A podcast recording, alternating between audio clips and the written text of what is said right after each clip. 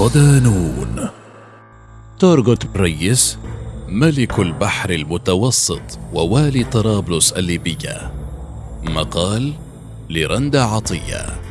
ضمن ملف أمراء البحار. لقد مات بربروس ولم يعد لتركيا من يقود سفنها البحرية وألويتها إلى طريق النصر. ومن يحفظ لها كرامتها في البحر الأبيض المتوسط. هكذا علق قنصل البندقية في الدولة العثمانية على رحيل قائد البحرية العثمانية الشهير خير الدين بربروس في يوليو تموز 1546 عمت أنحاء أوروبا فرحة عارمة بوفاة بربروس الذي طالما أرعب البحرية الإسبانية والبرتغالية في البحر المتوسط وشمال إفريقيا على وجه التحديد. متوهمين أن الأسطول العثماني ليس به من يخلف الأمير الراحل فيما انتاب البعض المخاوف من فقدان الإمبراطورية العثمانية نفوذها بالمتوسط بعد هذه الضربة المؤلمة.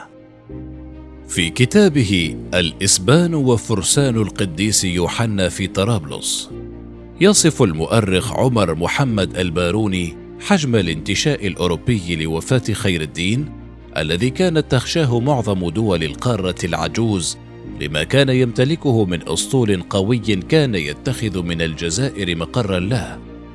وبات السؤال الذي يفرض نفسه على ألسنة العثمانيين والأوروبيين على حد سواء من البديل؟ أمام هذه الحالة المتأرجحة بين الفرح والقلق ظهر على السطح قائد جديد تورغوت بريس اليد اليمنى لبربروس وساعده الأقوى وزوج ابنته الذي استطاع حمل راية الجهاد ليكمل ما بدأه قائده. وبالفعل استطاع أن يقدم نموذجا فريدا في القتال البحري. ركوب البحر مبكرا. عشق تورغوت منذ ولادته في إحدى القرى الواقعة في موغلا جنوب غرب تركيا عام 1485 ميلادي البحر ركوبا وإبحارا. وهو ما دفعه لأن يتطوع في البحرية العثمانية ليصبح ملاحا على إحدى السفن ومجدفا كذلك. وعمره لم يتجاوز الخامسة والعشرين. وقد أظهر مهارة فائقة في الملاحة ومعرفة البحر. كان تورغوث كما يطلق عليه الليبيون المولود لأبوين فقيرين شغوفا بالمغامرات البحرية. ساعده على ذلك عمله على مدفعية الاسطول العثماني وعصامي من الطراز الأول وكان محبا لعمله مخلصا له ما سمح له بالإبداع والتفنن فيه ما أثار إعجاب قادته والمقربين من أمراء البحر العثمانيين في هذا الوقت. ومع بدايات القرن السادس عشر اقتحم البحار الشاب ميدان القرصنة منضما إلى فريق من البحارة الأتراك ذاع صيتهم بعدما بسطوا أيديهم على شرق المتوسط وبثوا الرعب في نفوس الإيطاليين والبندقيين. هذا بخلاف الانتصارات التي حققها بين الحين والآخر على السفن البرتغالية. وبعد فتح القسطنطينية عام 1543 وطرد الإسبان من الأندلس بدايات 1482 تحول البحر المتوسط إلى ميدان للتصارع وبسط النفوذ بين الدولة العثمانية كقوة مهيمنة على شرق البحار والإسبانية البرتغالية ككيان مهيمن على غرب المتوسط. ومن هنا كان صراع النفوذ بين القوتين على أشده. وقد أبلى تورغوت في هذه الفترة بلاء حسنا حتى وصل صيته إلى خير الدين بربروس الذي أعجب به فضمه إلى اسطوله وجعله ساعده الأيمن في غزواته البحرية لتبدأ مرحلة جديدة من حياة تورغوتريس. علاقته بالأخوين بربروس. تطورت علاقة تورغوت بالأخوين بربروس عروج وخير الدين فكان رجل المهمات الصعبة لهما في معاركهما بالمتوسط ووصلت ثقتهما به بأن تزوج ابنة خير الدين ليصبح أحد أركان الأسرة البربروسية ذائعة الصيت في عالم البحرية. خاض القائد الشاب العديد من المعارك في المتوسط من شرقه إلى غربه كما ساهم في نقل عشرات آلاف المسلمين من الأندلس إلى شمال إفريقيا بعد أن أنقذهم من بطش محاكم التفتيش الصليبية التي أقامها الإسبان بحق غير المسيحيين محققا العديد من الانتصارات ضد الأسطول الأوروبي في البندقية ونابولي ورودوس. وفي كتابه ليبيا منذ الفتح العربي إلى سنة 1911 يستعرض المؤرخ إيتوري روسي بعضا من المعارك التي حقق فيها تورغوت انتصارات ساحقة على الأسطول الصليبي في المتوسط وعلى رأسها معركة بروزا التي وقعت عام 1538 على السواحل اليونانية. في هذه المعركة استطاع أسطول خير الدين إلحاق هزيمة مذلة بالأسطول الأوروبي المكون من 600 سفينة ولم تستمر المواجهة أكثر من خمس ساعات فقط حتى تساقطت سفن أوروبا في أيدي العثمانيين. وكان لتورغوت دور محوري في تلك المعركة التي رفعت اسمه عاليا بين أمراء البحر العثمانيين.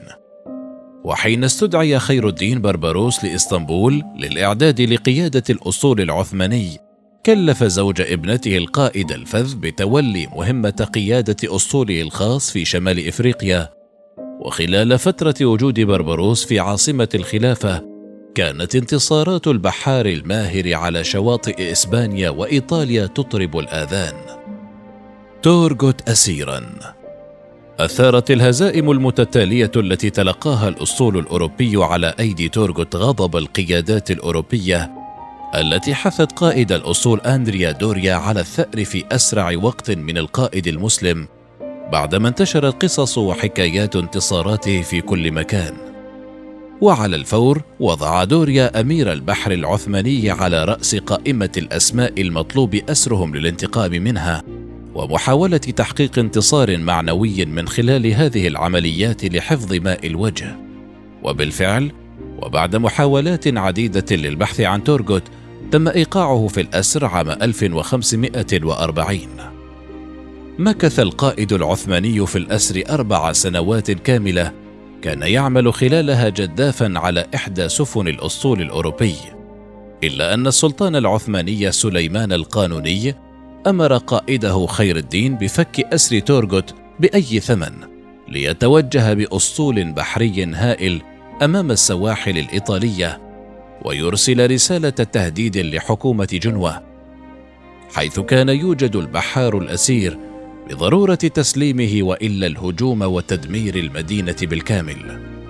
وبعد مناوشات استمرت عدة أيام بين الاسطول العثماني وحكومة جنوة اضطرت الأخيرة في نهاية الأمر إلى الإذعان لتهديد العثمانيين وإطلاق سراح تورغوت ليعود مرفوع الرأس مرة أخرى إلى تونس عاقدا العزم على مواصلة الجهاد في سبيل الله رغم تجاوزه الستين من عمره. واليا على طرابلس. لم يمكث ثورغوت في فترة النقاهة والراحة عقب الأسر طويلا إذ قرر الزحف مع أسطول بربروس إلى الجزائر بعد ضمها رسميا للدولة العثمانية في 1519 وهو التحرك الذي أقلق الأوروبيين الذين سارعوا لإنشاء منظمة فرسان مالطا أو كما يعرف داخل أوروبا بفرسان المعبد.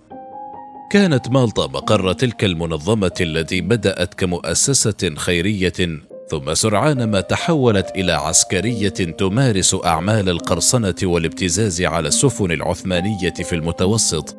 لكن بعد سيطرة الدولة العثمانية على الجزائر طلب القديس يوحنا من الملك شارل الخامس نقل مقارها إلى طرابلس بعد تسلمها من الإسبان من أجل مواجهة النفوذ العثماني هناك. أثارت سيطرة فرسان مالطا على طرابلس قلق ومخاوف الجزائريين الذين طلبوا من السلطان العثماني سليمان القانوني العون والحماية مقابل الولاء، وهنا لم يتأخر السلطان، وعلى الفور طلب من القائد تورغوت قيادة أسطول ضخم وفتح طرابلس تحت قيادة مراد آغا وسنان باشا. خرج القائد على رأس أسطول مكون من 120 سفينة بجانب مئات المجندين واستطاع في وقت قصير جدا أن يلحق الهزيمة بفرسان أوروبا رغم ما كانوا يتمتعون به من قوة وعتاد. وفي منتصف أغسطس آب 1551 تحررت طرابلس وباتت إيالة عثمانية بحرية في شمال إفريقيا. كافأ السلطان مراد باشا قائد معركة التحرير.